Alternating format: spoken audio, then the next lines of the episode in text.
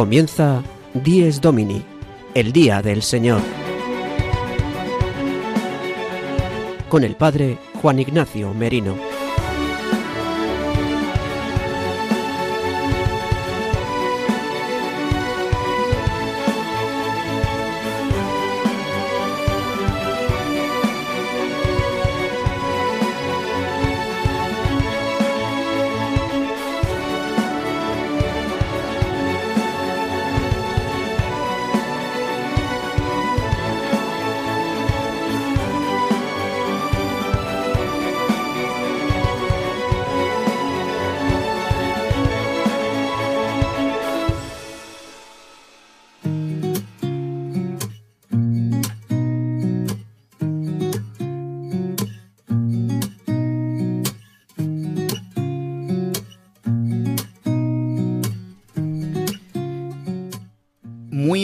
Días, queridos amigos de Radio María.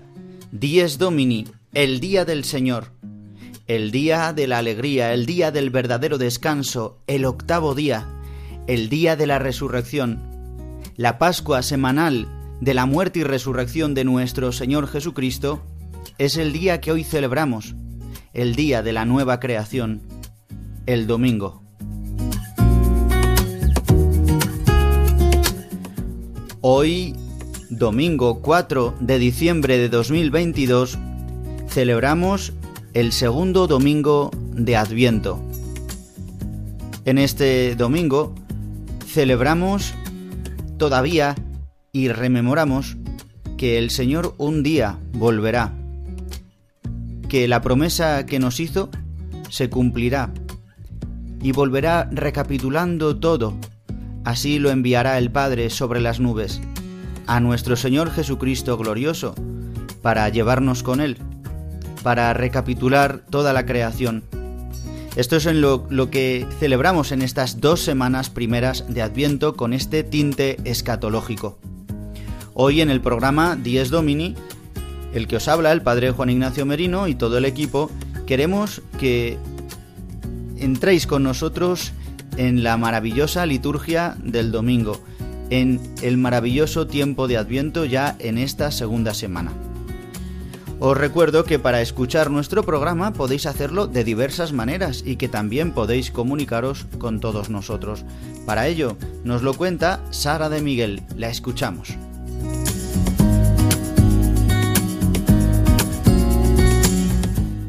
Queridos oyentes, para escuchar nuestro programa Dies Domini lo podéis hacer en directo todos los domingos de 8 a 9 de la mañana, una hora menos en Canarias, a través de la frecuencia de Radio María de tu localidad.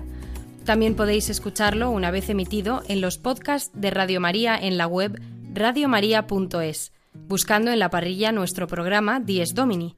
Descárgatelo y escúchalo cuando quieras. Además, podréis escucharlo a través de las plataformas digitales Spotify, Apple Podcast y Google Podcast, suscribiéndoos para escucharlo todas las semanas. Si queréis poneros en contacto con nosotros, podéis hacerlo a través del correo electrónico diesdomini@radiomaria.es. Repito, diesdomini@radiomaria.es, al cual podéis enviarnos preguntas, sugerencias o cualquier comentario. Feliz día del Señor.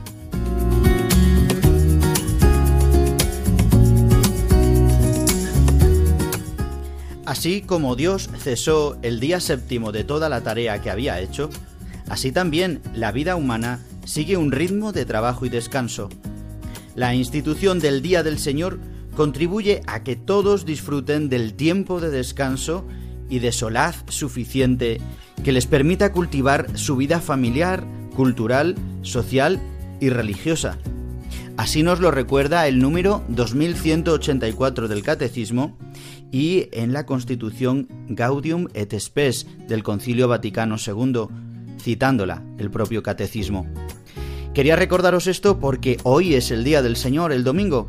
Este es el nombre de este programa del magazín de las mañanas de los domingos en Radio María. Por eso, descansemos todos los que nos escucháis en este día, aunque tengáis que realizar alguna tarea, incluso aunque algunos tengan que trabajar por causas mayores, os invito a que entremos en el día del descanso, en el día del Señor. Y para ello hacemos este programa.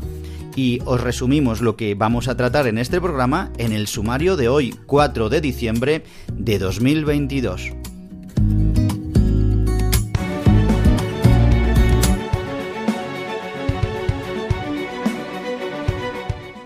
El sumario de Dies Domini.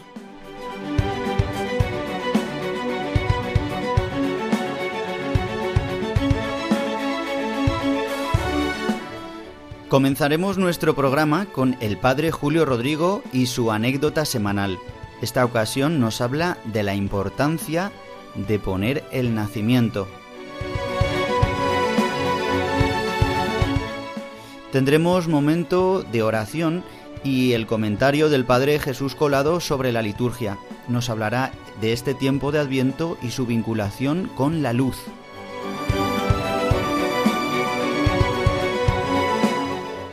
Comentaremos las lecturas de este segundo domingo de Adviento en el leccionario A, en este ciclo, en este nuevo año litúrgico que comenzamos la semana pasada. Y tendremos también una canción, esta vez eh, de la mano de la hermana Glenda.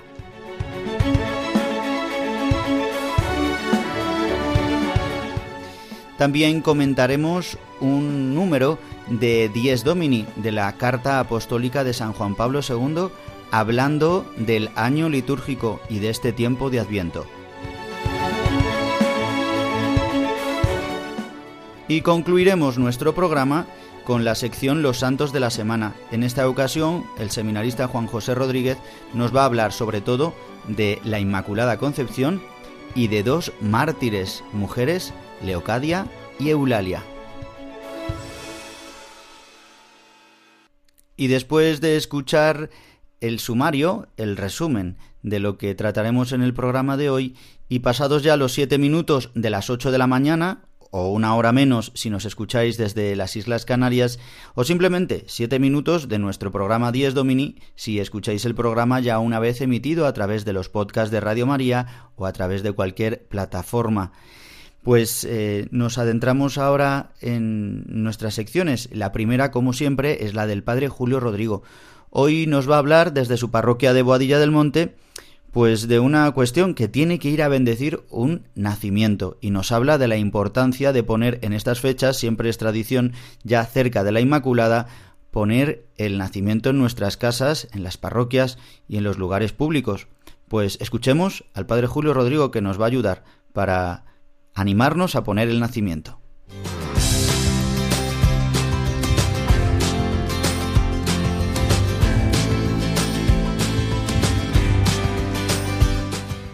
El domingo desde mi parroquia, una sección realizada por el padre Julio Rodrigo.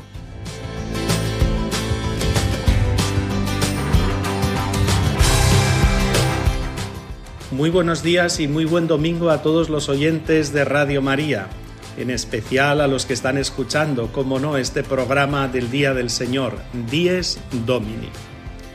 Miren, el año que viene, en las Navidades del año que viene, se cumplirán 800 años de la representación del primer Belén, porque fue en 1223 cuando San Francisco, con un amigo al que estimaba muchísimo, Giovanni, lo montaron en Grecho, en Italia, en el centro de Italia.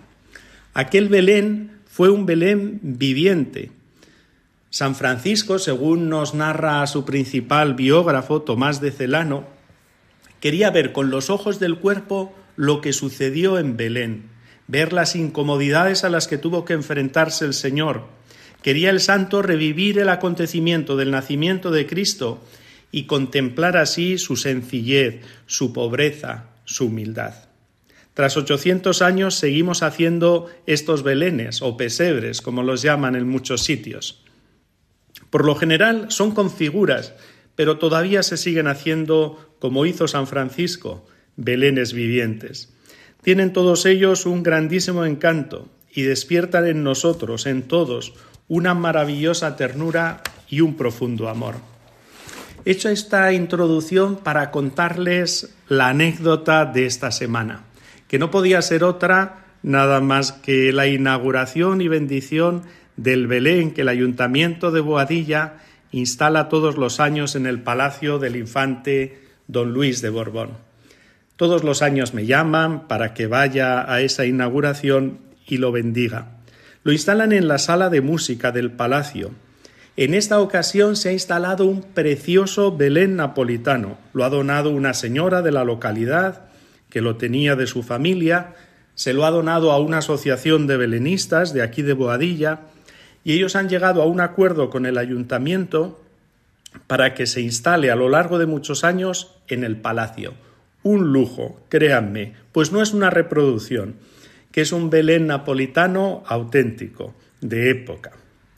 Además, el ayuntamiento ha comprado un nuevo misterio a tamaño natural que ha quedado instalado en la capilla del palacio. Así que por una parte está el Belén napolitano en la sala de música y por otra parte en la preciosa capilla del palacio, la mejor estancia de ese palacio de Boadilla, ahí está un misterio a tamaño natural. Una delicia, desde luego para todos, para niños y mayores, son muchos los que a lo largo de estos días previos a la Navidad y luego durante la Navidad visitan este Belén. A mí me encantan, desde luego, los Belenes y fomento que se pongan en todos los sitios. También en Boadilla hacemos uno viviente. En esta ocasión será el domingo 18 de diciembre. El año pasado estuve yo un tiempo haciendo de San José. Figúrense, ahí estaba yo representando muy indignamente a San José. Aquí en este foro no hay que animar a que se hagan belenes y se pongan en todos los espacios, porque seguro que están todos más que convencidos.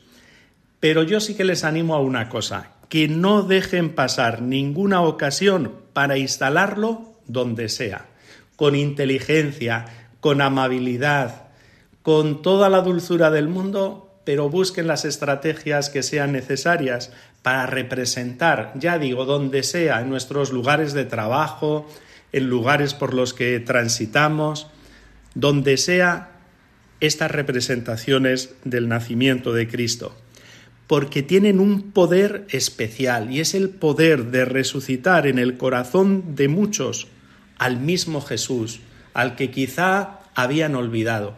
Y esto lo compruebo constantemente. Por eso lo vuelvo a repetir, que anímense y animen a muchos a montar los belenes allá donde sea. Nada más, que les deseo un feliz domingo y nos volvemos a escuchar la semana que viene. El domingo desde mi parroquia, una sección realizada por el padre Julio Rodrigo.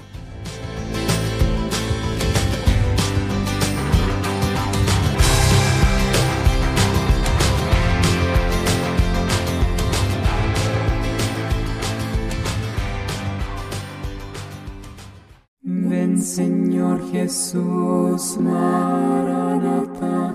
Ven Señor Jesús, Maranata. Ven Señor Jesús, Maranata. Si ven pronto, Maranata. Ven Señor Jesús, Maranata. Ven Señor Jesús, Maranata.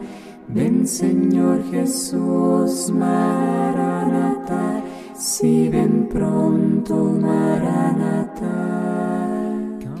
Queridos amigos de Radio María, durante esta primera semana de Adviento que ayer hemos concluido, hemos estado pidiendo en toda la liturgia, en la oración de la Iglesia, en la liturgia de las horas, esta aclamación, ven Señor Jesús, Maránata.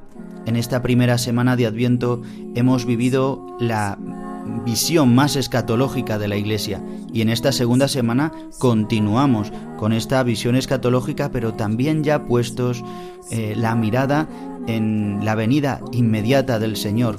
Así nos lo anunciarán las lecturas y toda la liturgia en esta segunda semana, apareciendo ya la figura de Juan el Bautista, como veremos en unos momentos también comentando la palabra de Dios. Pero mm, en este momento quiero que hagamos oración como siempre lo hacemos a través de la oración colecta para este segundo domingo de Adviento. La oración dice así. Dios Todopoderoso, rico en misericordia, no permitas que cuando salimos animosos al encuentro de tu Hijo, lo impidan los afanes terrenales, para que aprendiendo la sabiduría celestial podamos participar plenamente de su vida.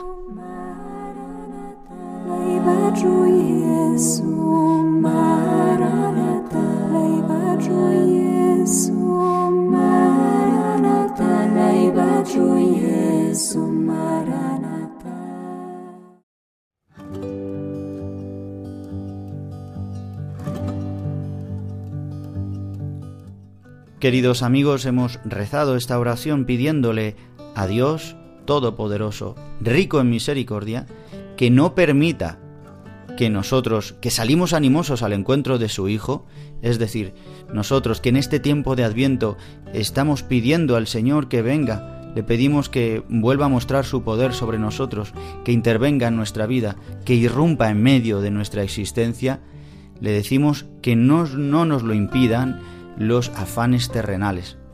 Dice, para que así, aprendiendo la sabiduría celestial, podamos participar plenamente de su vida. Qué misterio y qué mm, tan importante lo que dice esta oración.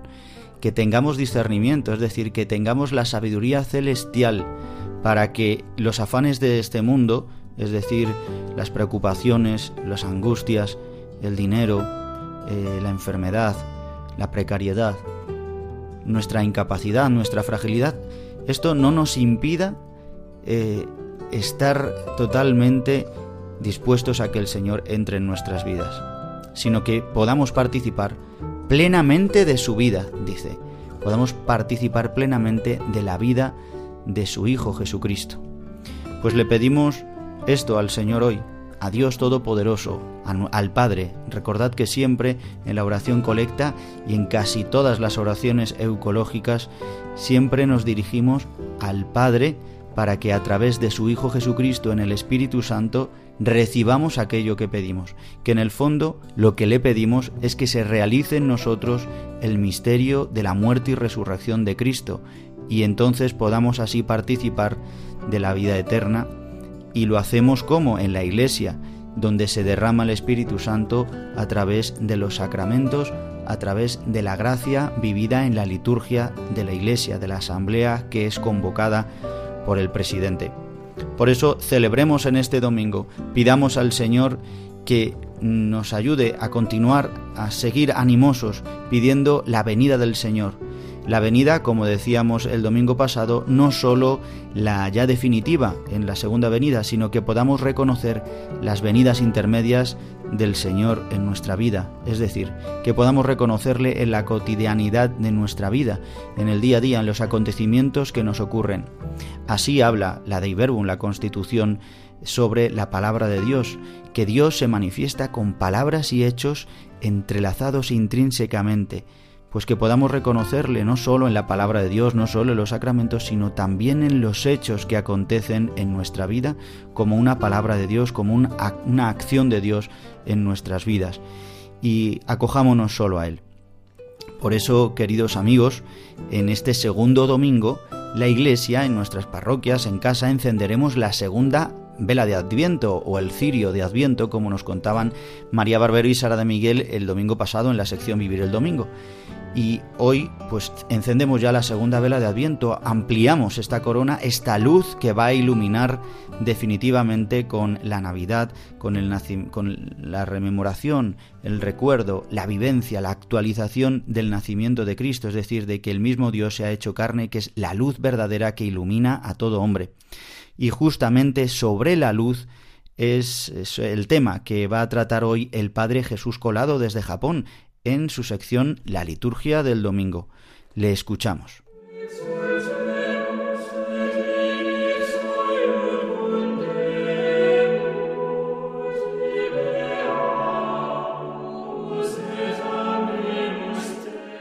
La liturgia del domingo con el Padre Jesús Colado.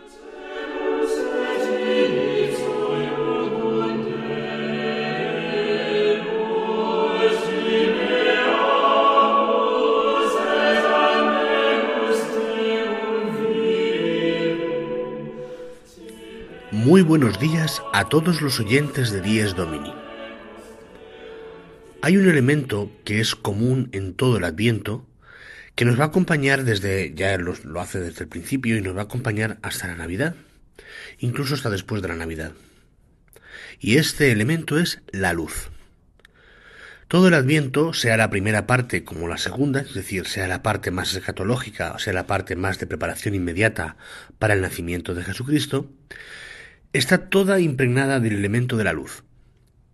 No solamente porque el día de la Navidad esté cercano al solsticio de invierno, y por lo cual, el, digamos, ya desde el solsticio de invierno empiezan las noches a cortarse y los días a alargarse, es decir, a tener más luz, sino que este elemento, que está ahí como elemento natural, nos, eh, lo vemos también en toda la liturgia a través de los textos y a través de los gestos.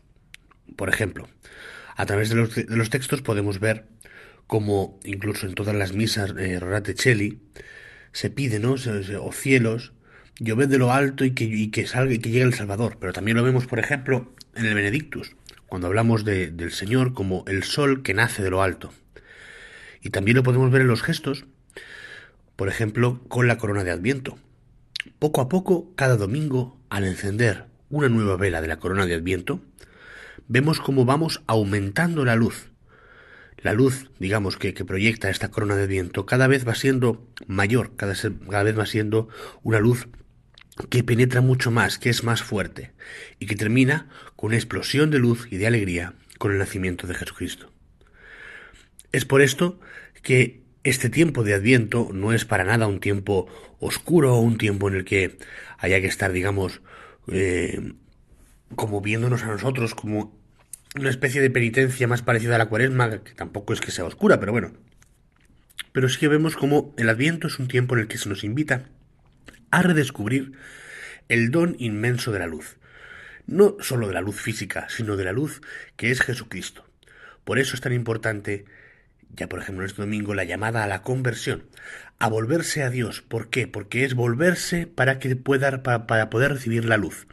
Y recibiendo esta luz, así poder ver toda nuestra vida gracias a esta luz nueva que se nos presenta, a esta luz que nace de lo alto, a este sol que es capaz de iluminar incluso hasta las partes más oscuras de nuestra vida y de nuestra historia.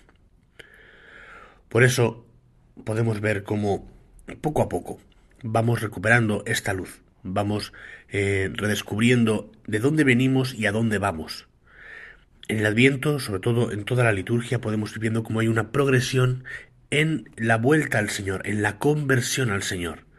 Y así, poco a poco, una vuelta a descubrir o a redescubrir la auténtica luz, esa que nunca se apaga, esa que es capaz, con su luz amable, es capaz de hacernos entrar en la alegría. Que tengan todos un muy buen domingo. La liturgia del domingo con el Padre Jesús Colado.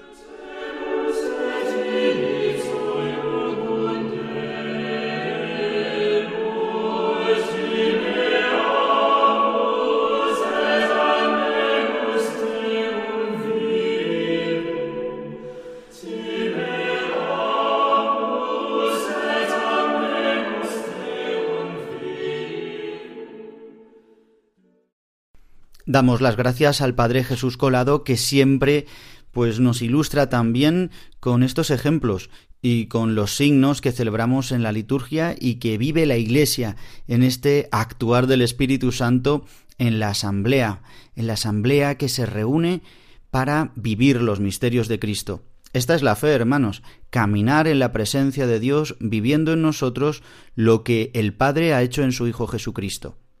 Por eso, en este segundo domingo del tiempo de Adviento, este tiempo fuerte que nos regala la Iglesia para prepararnos de una manera pues muy patente y muy clara de cara a la Navidad. Como sabéis, el año litúrgico que acabamos de empezar lo que nos indica es que nuestra vida está llamada a la eternidad, que tiene un principio y un fin, y un final, y un motivo. Por eso nuestra vida no es como ¿no? en otras civilizaciones o quizás en filosofías o incluso en algún, alguna interpretación antropológica, ¿no? De que nuestra vida es cíclica. No, nuestra vida es lineal, pero que a la vez nos lleva como en una espiral hacia la vida eterna, hacia el cielo, hacia la plenitud verdadera. Este Maranatá que nos espera al final de los tiempos es el que hemos pedido en esta primera semana con mucha insistencia en toda la liturgia. Continuamos en esta segunda semana de Adviento también con este tinte escatológico, es decir, pensando en cuándo volverá el Señor, cuándo sea su definitivo advenimiento. Por eso celebramos el Adviento, la venida, la última venida. Por eso a partir ya de la tercera semana cambiará un poco el tinte del tiempo de Adviento y será más bien la preparación inminente de la Navidad, donde la Iglesia celebra el nacimiento, la venida del Hijo de Dios hecho carne del vientre de María. Y por excelencia tenemos en esta semana, con este megapuente que tenemos en casi todas las ciudades de España, celebramos la Inmaculada, este parón que hacemos en el Adviento donde aparece inminente la figura de la Virgen María, esta doncella, esta Virgen, quien fue elegida por el Padre, protegida, preparada, librada del pecado original, para concebir en su vientre tierra virgen al Hijo de Dios, el nuevo Adán. Pero de esto nos hablará un poco más adelante eh, el seminarista eh, Juan José Rodríguez en la sección Los Santos de la Semana y hablaremos en Radio María en muchos de los programas en estos días sobre la Inmaculada Concepción. Pero justamente en las lecturas de esta segunda semana de Adviento aparece una figura muy importante en el Adviento, que es San Juan Bautista. Hay como un tríptico en este tiempo de Adviento. Por una parte, Isaías, que nos acompaña durante todo el tiempo de Adviento, como veíamos también la semana pasada, aparece un segundo personaje que es San Juan Bautista, en esta ocasión, en estos domingos, como estamos en el año litúrgico y en el ciclo A, leeremos a Mateo, que nos habla de este personaje, del último profeta y del primer apóstol, como lo llaman los primeros padres de la Iglesia, los santos padres. San Juan Bautista aparece ya en el Evangelio de este domingo, aparecerá durante esta semana y en la tercera semana también, en la semana llamada Gaudete, que ya hablaremos el próximo domingo. Bien, pues las lecturas de este día de hoy tenemos al profeta Isaías en el capítulo 11, donde este este pasaje tan conocido para todos, eh, un retoño brota del tronco de Jesé un germen de sus raíces. Dice, sobre él se posará el Espíritu del Señor. Y aquí aparecen de donde se toman los siete dones del Espíritu Santo. Espíritu de sabiduría y entendimiento, espíritu de consejo y fortaleza, espíritu de ciencia y de temor del Señor. Se posará sobre él el Espíritu del Señor. Está hablando del Mesías y habla del reino del Mesías, donde aparecen estas figuras, esta alegoría de los animales que son contrarios, que son enemigos, donde podrán vivir juntos, incluso donde dice que hasta un niño pequeño podrá meter la mano en el agujero del áspid de una serpiente venenosa. Es decir, aquel día la raíz de Jesé será elevada como enseña a los pueblos, y se volverán a ella las naciones, y será gloriosa su morada, porque nadie causará daño ni estrago, ni estrago por todo mi monte santo, porque está lleno el país del conocimiento del Señor como las aguas colman el mar. Esta profecía que hace Dios a través de la boca del profeta Isaías. Isaías está hablando a un pueblo de Israel en el exilio, donde están sufriendo pues eso, el exilio, la destrucción totalmente de la unión del pueblo, ya no tienen templo, no tienen tierra. Isaías les anuncia que vendrá el Mesías, que vendrá el ungido del Señor, que saldrá de el tronco de Jesé, es decir, de la descendencia de David, de este germen, es decir, de, esta, de este linaje davídico, de este linaje real, del tronco de Jesé. Por eso ya también nos anuncia que vendrá alguien que anunciará como último profeta eh, al nuevo Mesías, al verdadero Mesías, a Jesucristo, que será San Juan Bautista, y es de lo que nos habla el Evangelio de hoy. Para tocar simplemente la segunda lectura, como sabéis, en este tiempo de Adviento, eh, ahora estamos escuchando la carta a los romanos Hoy escuchamos este fragmento del capítulo 15 donde se nos anima a continuar siempre en este trocito de la segunda lectura que suele ser de, la, de las cartas de San Pablo en el tiempo de Adviento y también los otros tiempos fuertes animan eh, a tratar el tema que, lleva eh, este domingo, que en este caso aparece la figura de Juan el Bautista, el tiempo de Adviento, la venida inminente del Mesías, la conversión. Pues eh, nos anima a que vivamos como Cristo, a que nos entreguemos y a que podamos vivir haciendo la voluntad del Padre. esto nos anima la carta a los romanos. Dice que el Dios de la paciencia y del consuelo, del consuelo os conceda tener entre vosotros los mismos sentimientos que Cristo Jesús. Y pues en el Evangelio simplemente deciros algo muy importante que creo que debemos de tratar, que es la figura de San Juan el Bautista. Aparece en el capítulo 3 de Mateo, donde dice que Juan el Bautista se presentó en el desierto de Judea predicando. Sabemos de qué manera lo hacía. Ahora hablaremos de su situación con estas pieles, eh, sin comer, en ayunas, comiendo solamente saltamontes, de una manera así como desarrapada, en austeridad. Y dice que anunciaba y llamaba la conversión. Decía, convertíos porque está cerca el reino de los cielos. Dice, este es el que anunció el profeta Isaías diciendo, voz del que grita en el desierto, preparad el camino del Señor, allanad sus senderos. Dice Juan llevaba un vestido de piel de camello con una correa de cuero a la cintura y se alimentaba de saltamontes y miel silvestre. Este Juan el Bautista, que hoy nos llamará la conversión y que llamará a los fariseos raza de víboras, dice, ¿quién os ha enseñado a escapar del castigo inminente? Dad el fruto que pide la conversión y no os hagáis ilusiones pensando tenemos por padre Abraham, pues os digo que Dios es capaz de sacar hijos de Abraham de estas piedras. Ya toca el hacha la raíz de los árboles, y todo árbol que no dé buen fruto será talado y echado al fuego. Dice, yo os bautizo con agua para que os convirtáis, pero el que viene detrás de mí puede más que yo, y no merezco ni llevarle las sandalias. Él os bautizará con Espíritu Santo y fuego. Él tiene el bieldo en la mano, aventará su parva, reunirá su trigo en el granero y quemará la paja en una hoguera que no se apaga. He querido leer casi todo el Evangelio, pero porque creo que es importante. San Juan Bautista hoy nos llama a la conversión. Incluso podemos identificarnos con los fariseos, llamándonos raza de víboras, es decir, que pertenecemos a la raza de las víboras. Le dice esto San Juan Bautista. También así lo dirá Jesús en otros momentos. Quien os ha enseñado a escapar del castigo inminente, dad el fruto que pide la conversión y no os hagáis ilusiones pensando que somos descendientes de Abraham, porque habrá hijos que no sean de Abraham, que Dios los hará, los invitará a su mesa, los salvará, los llamará a la salvación.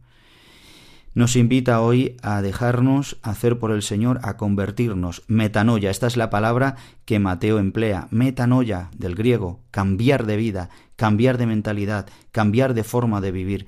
Esta, esta es la conversión a la que nos llama en este segundo domingo de Adviento. Vamos a pedirle al Señor que venga, porque sin Él no somos nada, sin Él nos desviamos, sin Él nos miramos a nosotros mismos. Vamos a hacerlo con la canción Ven Señor Jesús de hermana Glenda.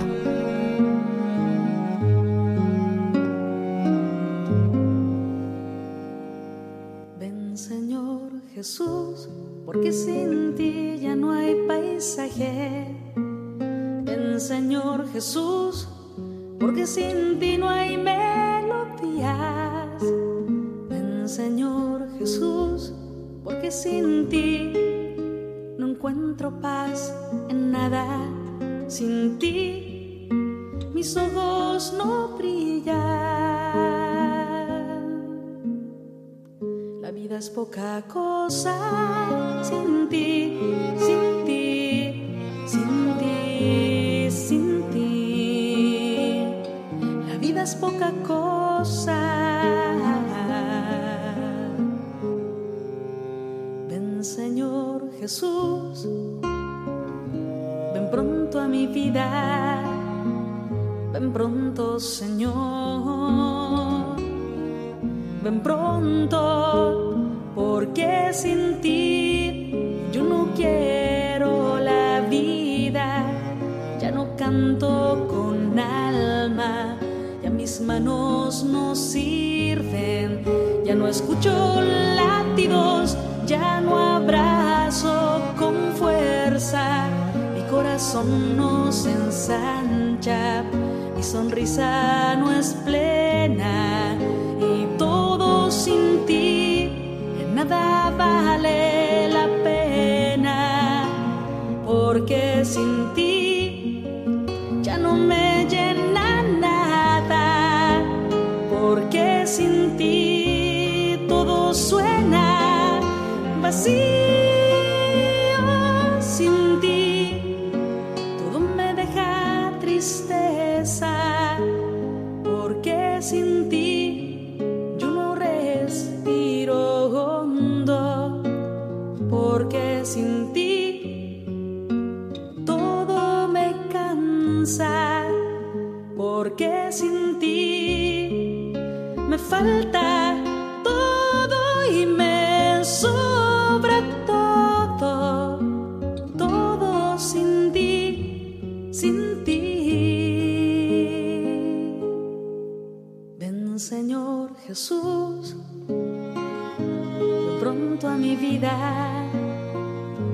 pronto Señor, ven pronto, porque sin ti no me importa mi hermano, no me importa el que sufre, porque sin ti mi corazón es de piedra, a quien todo resbala, acostumbrada a los pobres, acomodada en su casa, sin jugarse la vida, sin gastar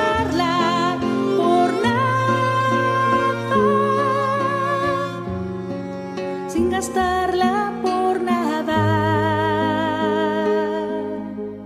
Ven Señor Jesús, ven pronto a mi vida, ven pronto Señor,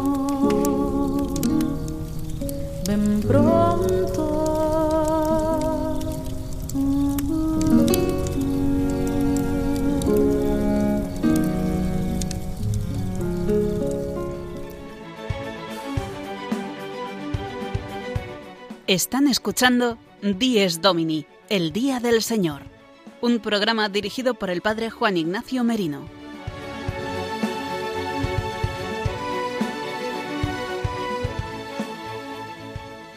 Y después de escuchar esta canción de hermana Glenda, que nos ayuda para este tiempo de Adviento, ven Señor Jesús, ven pronto a mi vida. Le pedimos al Señor que venga, el anuncio de la venida del Señor, como hemos visto en el Evangelio y en las lecturas de este domingo, viene a través de esta figura de San Juan Bautista. Como hemos visto, este tríptico que aparece Isaías como el profeta por excelencia que anuncia la venida del Mesías, aunque hay otros más, como Jeremías o Miqueas que aparecerán en el Adviento, después San Juan Bautista y el culmen María, en la que se cumplirá esta palabra haciéndose carne en su vientre, dándonos al Hijo de Dios, nacido de una mujer para la salvación del mundo, con su misterio pascual, la muerte y la resurrección. Pero quiero que nos adentremos un poquito en la figura de San Juan Bautista, que como sabéis en el Evangelio de San Lucas se narra el nacimiento de este niño de Zacarías e Isabel, y cómo Zacarías no aceptará el anuncio del ángel y donde le dice que San Juan que Juan Bautista, que su hijo, no tomará ni vino ni licor, haciendo referencia a una figura que era el nacir.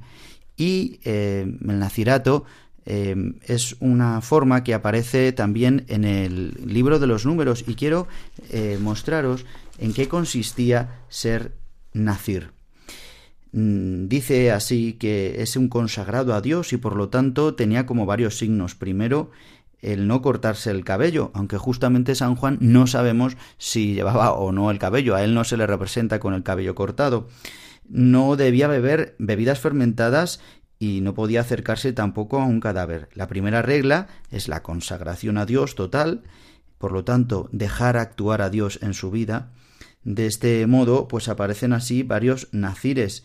Podemos ver en Sansón en donde se cumple totalmente porque también incluso es eh, pierde la fuerza en su cabello, lo vemos ahí en Samuel y en San Juan Bautista y tantos otros personajes de la escritura.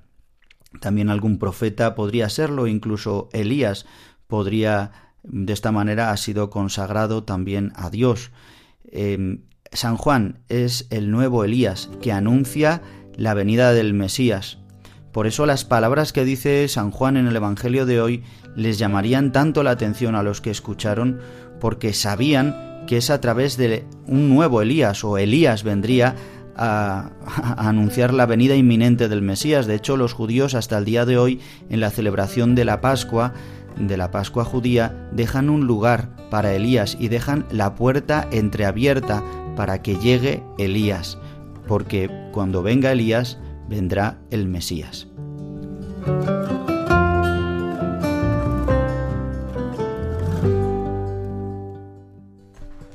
Y en cuanto a esta última venida también del Mesías, nosotros ya hemos vivido, hemos experimentado la venida del Mesías, es decir, del Hijo de Dios hecho carne que ha venido a salvar al mundo, pero volverá.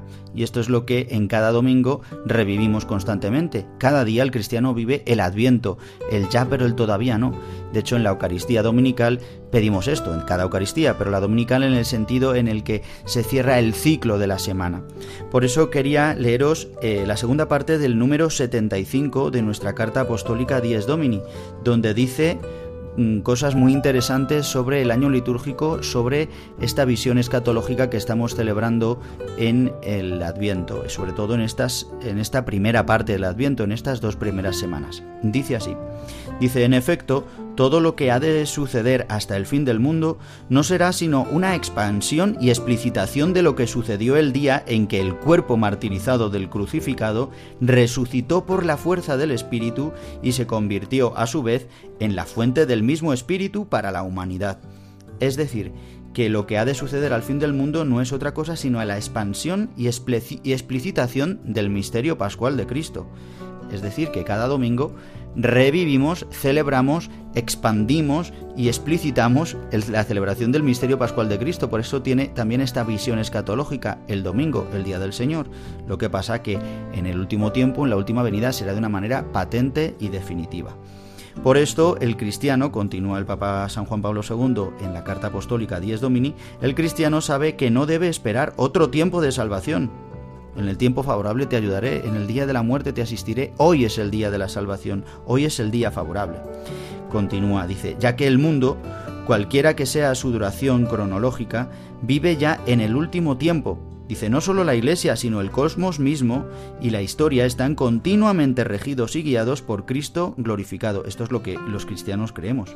Esta energía vital es la que impulsa la creación, que gime hasta el presente y sufre dolores de parto. Citando aquí el Papa San Juan Pablo II, la carta a los Romanos capítulo 8. Dice, hacia la meta de su pleno rescate. O sea, gime la creación entera hacia la meta de su pleno rescate. De este proceso, el hombre no puede tener más que una oscura intuición. Los cristianos tienen la clave y certeza de ello. Es decir, que el mundo, el hombre de hoy, solamente puede tener una intuición de modo natural.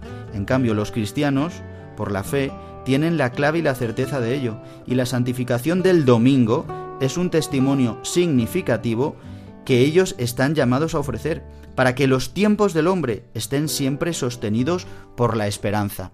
Esta última frase es clave porque nos ilustra justamente este tiempo de Adviento que se rige por la esperanza, pues en cada domingo, en cada día del Señor del año, rememoramos, mostramos este testimonio significativo de que los cristianos estamos llamados a ofrecer el tiempo, es decir, a ofrecer nuestra vida unida a la de Cristo, a ofrecer esta intuición de que el mundo está esperando la venida definitiva de Jesucristo que venga de los cielos salvando, llevándonos con Él.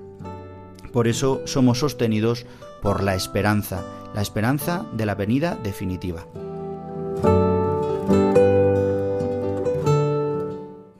Pues así han vivido los santos, esperando siempre la venida del Señor y en esta esperanza escatológica. Por eso continuamos y ya concluimos nuestro programa con la sección Los Santos de la Semana con Juan José Rodríguez.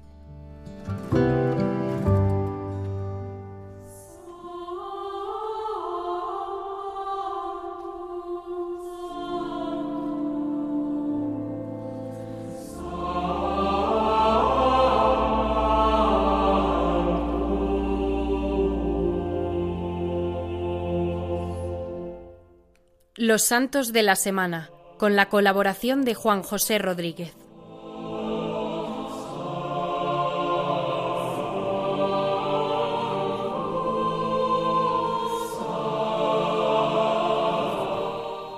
Estás escuchando Radio María Dies Domini, los santos de la semana.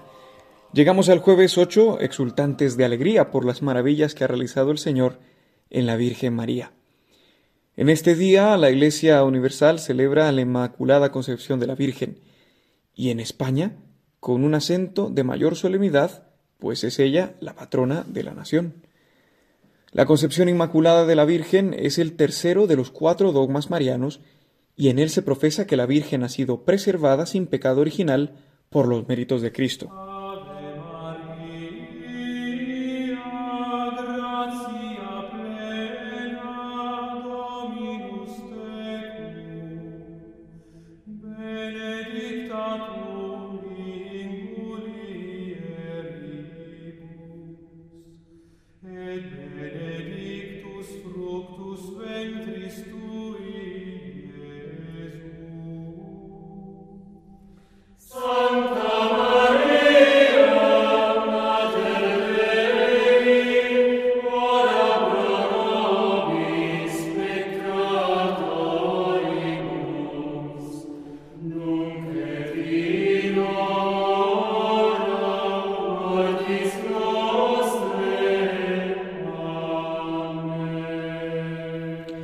Oración colecta de la misa resume muy bien lo que la Iglesia vive en esta celebración.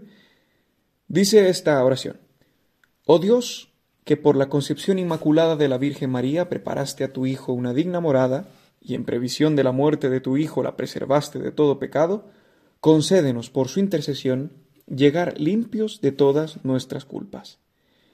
María es la morada terrestre del humilde, el Hijo de Dios, así como de la tierra más fina, que en hebreo se dice Adamá, Dios modela al hombre Adán, así, en el seno de María, como tierra virginal, Dios se ha hecho hombre.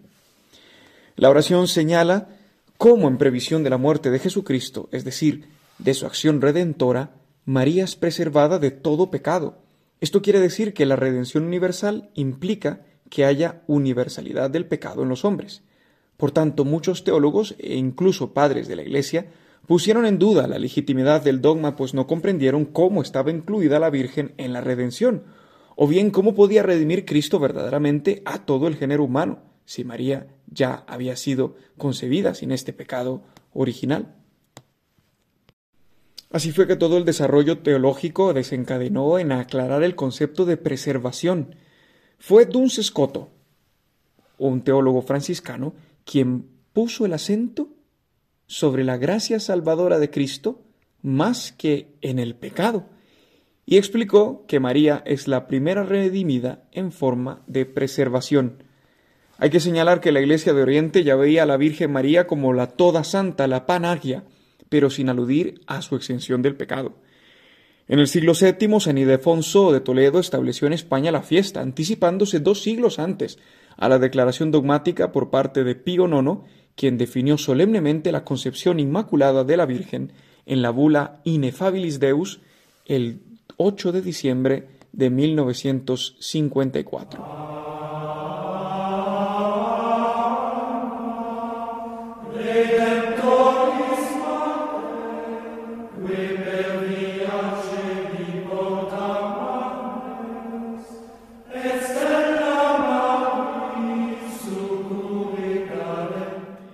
Termina la oración diciendo, concédenos por su intercesión llegar limpios de todas nuestras culpas. Este dogma mariano nos reaviva una gozosa esperanza de que el pecado no forma parte de la estructura fundamental del hombre y que la victoria sobre él es posible en nosotros, porque se ha dado ya de manera admirable en una de las nuestras, la Virgen María. La concepción inmaculada no es un privilegio inaccesible del que goza únicamente María, sino que es promesa y signo de lo que Dios quiere hacer con toda la humanidad. La victoria de su amor en María nos anuncia nuestra comunión final con Dios cuando lleguen los cielos nuevos y la tierra nueva. Por eso celebrar estos misterios en esta época del año nos regala un sentido más pleno de la espera escatológica.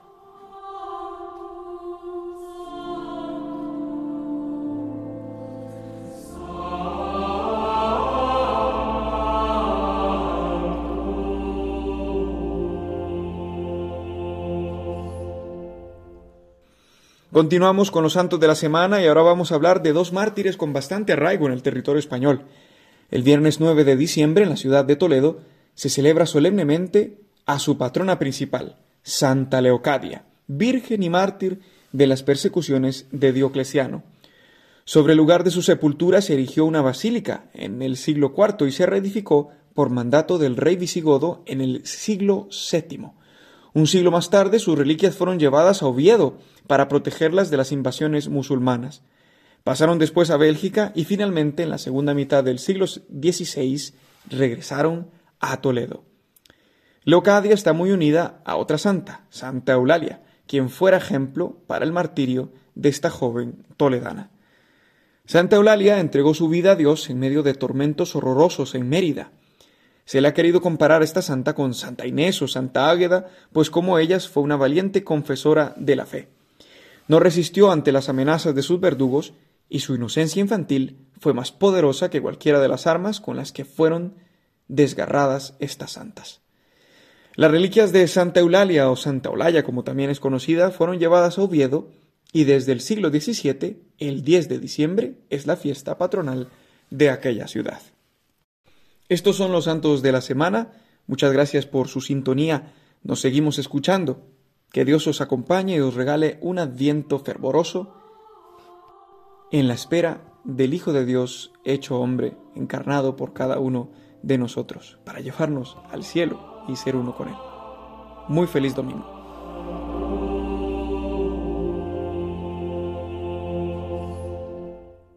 Los Santos de la Semana, con la colaboración de Juan José Rodríguez.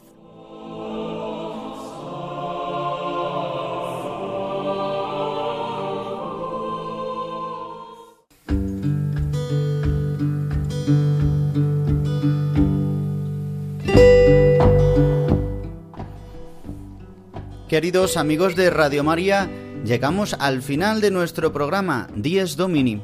Son las 8 y 52 minutos, ya llegando a los 53 minutos de las 8 de la mañana, una hora menos, si nos escucháis desde las Islas Canarias, ya llegando a casi a las 9. Enseguida vendrá el programa de Manuel Horta, del Padre Manuel Horta, Palabra y Vida. Y para los que nos escucháis a través de los podcasts de Radio María, pues concluimos nuestro programa y os invitamos a la próxima edición de este programa. ¿Cómo podéis escucharnos? Pues en directo de 8 a 9 de la mañana en Radio María o a través de los podcasts en radiomaria.es, buscando nuestro programa una vez emitido. Pero también podéis seguirnos a través de las plataformas Spotify, Apple Podcast y Google Podcast. También podéis comunicaros con nosotros y sugerirnos lo que queráis, peticiones, preguntas, a través de nuestro correo electrónico diesdomini@radiomaria.es diesdomini@radiomaria.es y bien en nuestro programa hoy nos hemos centrado en este día que celebramos hoy, el Día del Señor, en el segundo domingo de Adviento, en el inicio de este año litúrgico. En este domingo donde ha aparecido ya la figura de San Juan Bautista, donde el Padre Jesús Colado nos ha hablado de la importancia de la luz en este tiempo de Adviento, donde también el Padre Julio Rodrigo en su anécdota semanal nos ha indicado de la importancia de poner ya en estos días el nacimiento. Y también Juan José Rodríguez en su, su, sección Los Santos de la Semana nos ha hablado de la importancia de la gran fiesta que celebramos esta semana, la Inmaculada Concepción. Pues queridos amigos, el Padre Juan Ignacio Merino, el que os habla, pues os desea un feliz domingo lleno de la gracia de Dios, que podamos ser testimonio significativo en este mundo, en este día del Señor, el día de la muerte y la resurrección, el día en el que Cristo ha vencido la muerte y nos ha dado la participación en su vida eterna. Por eso, con alegría, con esperanza, llenos de su gracia, vivamos este domingo, el día del Señor. Que paséis un feliz domingo y hasta dentro de siete días.